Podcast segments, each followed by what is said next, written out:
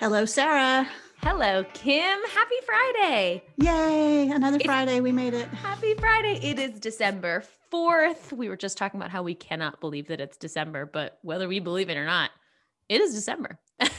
and we have another really, really great guest today that I'm so excited about. Yes, we have uh, Kimberly Clark Lane with us. And I have known Kim through Twitter. She was a Twitter mm-hmm. crush of mine. I was gonna say, are you to... gonna use the real word to describe it? How you really know Kim through Twitter as a Twitter crush? and then I actually got to meet her last year at a AWS Girls and Tech event. Yeah. And then this year, um, for my program, I needed to talk to a teacher leader that inspires me and I want to learn more about. And I picked Kim. So I'm so excited that she is here uh, on our podcast. So Kim, you want to tell us a little bit about yourself? Yeah, hi everybody. Um, I it's a pleasure of doing this. I remember like rescheduling this, and I'm glad that we were able to catch up today. I mean, um, it's so crazy. Like I was like, you know, I know you were saying earlier that like it's crazy that it's December, but mm-hmm. anywho, I am Kimberly Lane Clark, and so I was formerly the director of Blended Learning probably like up until maybe like two, three weeks ago. Ooh, do exciting. yeah, yeah, yeah, yeah. But um, and it's so funny because people are like, why would you leave in the middle of a pandemic? But it's like a dream job. So I'm now the director of engagement um, at ClassLink. And so I'm not sure if you've heard of that company before, but we provide a single sign on solution to resources we also um, provide where we streamline resources um, for students, teachers, parents, and staff. And so I'm the director of engagement um, for the South, uh, part of the South region. That's exciting. Yeah, but I also do a lot of advocacy work on the side or my passion. It's about getting more women involved in um, computer science and STEM fields. So um, that's a huge passion of mine. So funny, I just recorded a video uh, for Hour of Code. So sad that the Hour of Code face to face STEM expo that I usually do every year is not going to happen, of course, due to COVID. So I was looking at like some Facebook memories and saw like um the like I guess like yesterday or day before yesterday. Um, it was like one year ago, and I was like, oh my goodness, that's when everything was opened up, when outside was open. Oh, it's so wild. Whenever there's a guest that Kim knows that I haven't had the opportunity to meet yet, I try to do my research before the podcast so that I can know who I'm talking to. So I've Googled a lot of people. I gotta tell you, you're a super fun Google. Yeah, really have anything bad on there. No, your career is so exciting and you're so passionate and just your your like sparkle shows through not only on your website but on your Twitter. I found like your TED Ed blog stuff. Um, yeah. you just have done so much incredible work. You were you were a very fun person to research.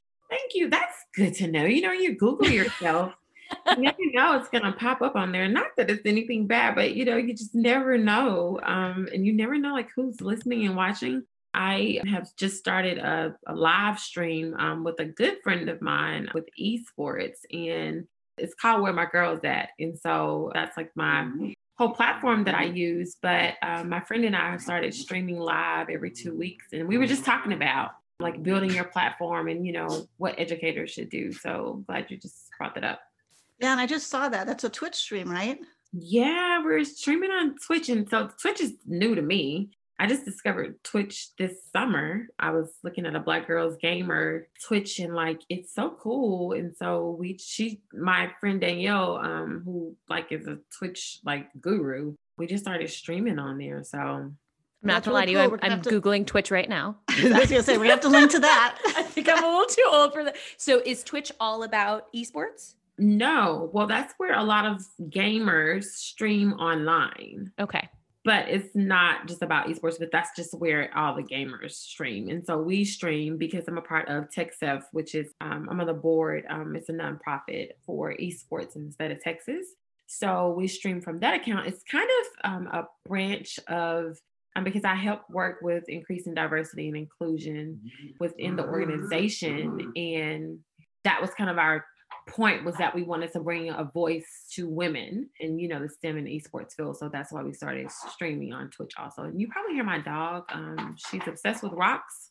Literally, um, she has a new rock every day um, from outside, and so she brings them in, and it's it's like, I mean, I, I it's hilarious. So I have a cat that really likes to be a part of the podcast as well. So your dog is in good company. But the noises she makes are not normal. So so let it be known, those are dog noises. Those are not, dog noises. Not those the sound are... of Kim and I being very interested. It is right. That is not the sound of me. That is my dog. She doesn't sound like a dog though, so it's really random. So let's talk a little bit about uh, where my girls at. When did you start doing this advocacy to get more girls interested in technology? You know, the where my girls at started out, um, I was a part of the TED Ed Innovator cohort three. And so where we came together, came to the TED headquarters. This is, I don't know, five years ago, I think, or four years ago. I can't remember. I think it's four years ago. But anywho, we came together and um, we wanted to know about our passions. And of course, my passion was getting more girls involved in STEM and computer science fields. And so one of my coworkers actually thought of the title Where My Girls At. So I always told her, uh, well, I one of my old coworkers. Um, I always told her, well, if I become famous with this, I guess I got to pay you royalties because you're thought of this. But I was like, I need a catchy title, and you know, and she's like, where my girls at? And I was like, oh my goodness. And so it has carried me from now, from then until now. But with the advocacy work, that was, you know, my platform and my passion. And I got to like study and um, meet Reshma from Girls Who Code the CEO, Girls Who Code, and founder of C. Um, and so she was my like my I guess mentor. Uh, yeah. Wow. So they were like, they told me they were like, "Hey Kim, we have a surprise for you. When you come to New York at the TED headquarters." And I was like, "Okay, cool." And I was like, "What? What's the surprise?" And so she was in a room, and they brought me in. And I mean, I wish somebody had recorded it. Like I just went bananas. Oh, that was the craziest thing ever. And so she sat down and like just gave us conversations. We all went to dinner and it was fun. She is amazing, like one of the best mentors ever. So that's how it came about. But you know, my passion was all, all anytime about um, where my girls at, but that's how the the name that is broken English came about. and you just kept that passion going. What are you excited about for the future of your program as well as where we might see some gains in diversity and inclusion in technology? Well, I think regardless of whatever your political preferences are, I don't get into that, but just to see someone, a woman that is a you know vice president elect and to see that i think the real testament of where we're going because we've been i think it's a cliche now to say that there are a lack of women in stem and CS fields. We say that all the time, and it still hasn't been where it's changing, like going up one percentage at a time. So I'm very hopeful now. Like the all women cabinet, that's you know going to be the future. I think, Ooh. yeah, I think that is just a milestone that you know, no matter what your political preferences are, that's just a milestone if you are for women being, you know, moved up in C level positions. Right. And C level positions means, oh, um, yeah. But the corporate office, right? They're yeah, like cabinet level, like, you know, your executives, CEOs, you know, vice presidents, you know, those things. That's where I hear a lot, especially in the corporate area of talking and, and speaking. I saw a graphic on Instagram yesterday that was like a letter board that said "Deck the halls with female leaders." Come a la la la la la la la. oh, awesome! Husband and I have been like skipping around the house singing that. Are you serious? He's so happy. I'll have to send it to you. Yes, it was great. Send that to me. that is hilarious. Like my favorite quote now is "I eat no for breakfast," and I've been saying it, and people are like, "Why are you saying that? Like, what?" So it was an interview that Kamala did a while back, and you know, she was talking about the barriers that women have in any type of you know leadership level. And she said, you know, my advice is tell them to eat no for breakfast. It's a healthy. I don't want to quote it all, but I know she said I know I eat no for breakfast, but she was like, it's it's healthy. It's a healthy meal that you should do every day. And I was just like, oh my goodness, that was just so powerful.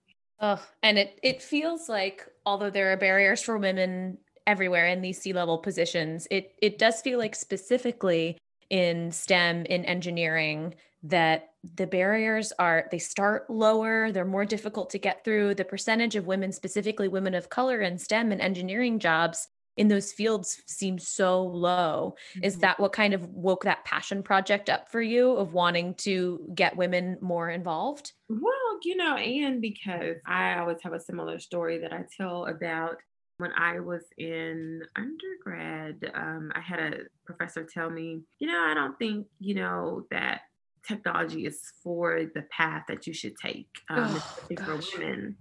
And so, you know, I just, that really, you know, of course, stuck with me, but it made me want to prove it wrong. And of course, I have. But that right there in itself is, is what made me want to pursue that and assist, you know, young ladies with the opportunities. I think we always say, and, you know, I always used to hear that you know there's a lack there's a lack there's a lack of everywhere. We hear that all the time but what opportunities are being presented to these young ladies to make sure that they make the choice you know? And then just the, status of stem i think it's so much broader now. Like you know you hear about i didn't even know like about the game design and like the background of game design and so many things that are goes with that. Like it's just phenomenal to hear um, a lot of the people that are in esports that, you know, have never even majored in it or even thought of it. Yeah, I know. Esports is amazing.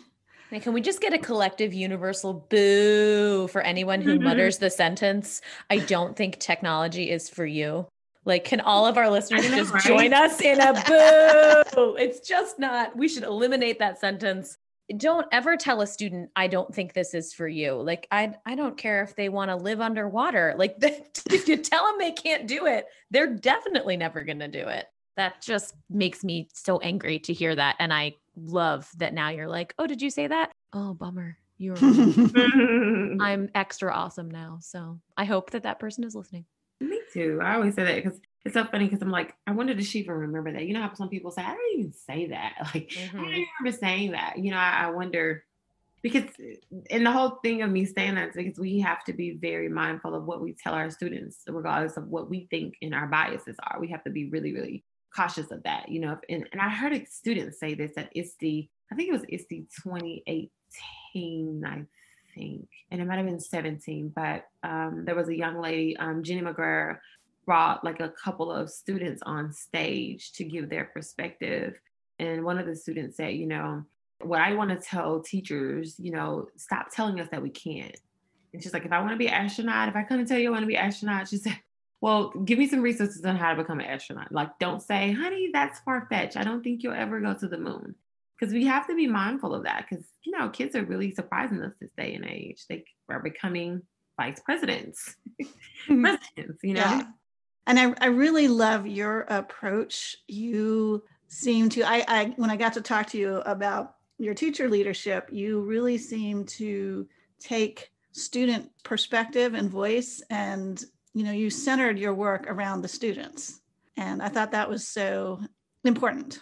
Thank you. You know i don't, I don't think I don't always get it right. I don't think everybody you know has their certain things especially in regards to leadership but i just try to look at it as what i would want to happen as a student you know put mm-hmm. yourself in their shoes you know i totally agree and I was really, I saw your bio on the VSTE page because you are the keynote speaker at VSTE yeah, this year. I can't believe it. it I can. so it's so great. I, I just can't believe it. Like I was like, I can't believe that I am actually going to be one of the keynote speakers. How awesome is that? Oh, and in, in your bio, it says that you coach teachers in computer science, diversity and inclusion, blended learning strategies, and project based learning. That is a very impressive list. So, do those things all go together? Do people see you for, do they sign up for a project based learning appointment? And then if you happen to get to blended learning, then that's extra, or do they all kind of go together for you? No, um, those are I always say like there are some different um, spans of my career, mm-hmm. and so I for the last past what, five and a half six years I worked in a STEM school district, and so in in terms of blended learning, I also was a part of the STEM innovation team, and so the way we implemented STEM was through PBLs, which is project based learning or, or problem problem based learning, however you want to call it. And so that's how the teachers taught their lessons, which which was through PBLs. And so that's where that piece comes into play. But the blended learning um, and diversity and inclusion, of course, diversity um, and inclusion is my platform that I want to make sure that you know everybody's vo- voice is heard. But you know, in regards to blended learning, that's something that I think is one in itself, and it really hasn't what didn't take off until the pandemic. Mm-hmm. Funny because I always said, you know, I'm not doing blended learning, I'm doing digital learning. And now, you know, blended learning is really important. And now, you know, teachers saw that, hey, I really need to pay attention to you. I felt I had that same experience. I think all of us in EdTech had all of those uh, same experiences. Yep, yep, for sure. They're like, yeah, now listen to you. Yay. Do you think that's going to stick? Do you think that pe- think changes are going to be permanent or if and when That's schools funny. return to whatever normalcy that everybody's going to kind of be like okay sit down now That's funny. I've had this conversation with quite a few people. You know, I don't think it's hard for me to say. In, in the back of my mind, I know that it's it has to change. It has to not go back to what it was because now education is forever changed. You know, for uh, what centuries, well, not centuries, but hundreds of years, we've taught brick and mortar, and now people are teaching fully virtually online, which is something totally different. So I think just the way of teachers thinking in their um, thought process with education is going to change. But I don't, I don't know. I don't know if if leaders, some leaders are ready to take that full leap. I don't know. So the other thing I wanted to ask you about is saw a tweet re- recently that you are a master Lego educator. What is that? Can I be one? Who can be that's, one? I, that's very cool. yeah. So the master educator, well, Lego educator, that that's something that you can actually apply to do. But the reason why um, I applied is because in my former district, we used a lot of um, uh, Lego equipment. Of course, I mean, everybody loves Legos per se, the ones without the technology, but the robotics piece is what was embedded in a lot of our um, middle school projects. And so, mm-hmm. you know, you can, anyone can become, if you have, you know, a, um, expertise in sharing with other educators about the Lego products and if what you're using and being innovative, you know, anybody can apply. Um, each year they choose um, uh, Lego educator educators, and so then they come out and do like a press release, and it's really cool. And I love it because of what Lego education stands for in regards to building confidence. And that's what they, you know, strive on is building confidence within students to be able to imagine, to be able to invent. And, you know, they're really focusing on the STEAM and STEM aspect of you know just integrating it into an inter, entire class. And lego is you know a household name like walmart. You know i think all kids have seen the blocks and all kids have you know participated with the legos but there's another side of it. There's another tech piece with robotics and all types of things that you can think of. Very cool. Well you yeah. touched briefly on this but next week and hopefully I'll get this episode out on time, is uh, Hour of Code. Even if I don't, you still should do hour of code no matter what week it is. But yes, what does hour of code mean to you? I know you said you recorded a video. You're going to be doing anything during uh, that week? Yeah, so not this week because not next week. Um, in regards to like doing the STEM um, expo, STEM expos, and those sorts of sorts of things, because of course due to COVID, I am going to do a live panel tomorrow to kick it off but what hour of code means to me is about awareness. That's the most important thing I want everybody to realize. Like with hour of code, um, it was started, you know, to just get the awareness out that anyone can learn how to code. And so also it was it's Grace Hopper's birthday. So in remembrance of her, her birthday is that week. And so when we think about hour of code, I always hear some people say, well, I, you know, everybody's not going to be a computer scientist. Well, it's not that. It's the way that your brain, that students' brains are are triggered in a way to make them learn differently. And you know, that that's where you want to focus on, you know, the logical thinking, the critical thinking, that's where, you know, we have those five C's and we think about those but it's just being able to hone in on, a, on another language which is coding but it's not just about you know drag and dropping or you know you see the people people always think about coding and they see those people hacking into people's computers but it's so many other things that you can think of and it's just about awareness. I always compare it to like red ribbon week you know everybody does red ribbon week. We always do awareness for drugs say no to drugs you know kids have cool you know costumes and they're stomping out drugs and so i always think of it as that but it's with hour of code. So it's an awareness for parents for students for stakeholders everyone to make sure that they're aware and just try it out Absolutely. So I love that idea. It's like a marketing project for co- for coding. I know, right? Yeah, it is. We need t-shirts, I think. like matching t-shirts. Yeah. Oh my goodness, right? Like I like I I just love how the kids get involved with um, you know, the hour code. I mean, it's just phenomenal to see that. Yeah, and it's really grown too, which is it's good. It's you know, it, it has served a purpose to elevate computer science education in a way that it was not being talked about before in K 12 mm-hmm. education. So, mm-hmm. and knowing awesome. that people are paying extra attention to computer science and to digital learning techniques and practices this year, maybe it's going to be even bigger and better than ever with more student ownership and leadership. That's an exciting thing to think about. I hope so. I hope so, most definitely. Well, we are going to have a ton of resources on the page with your podcast.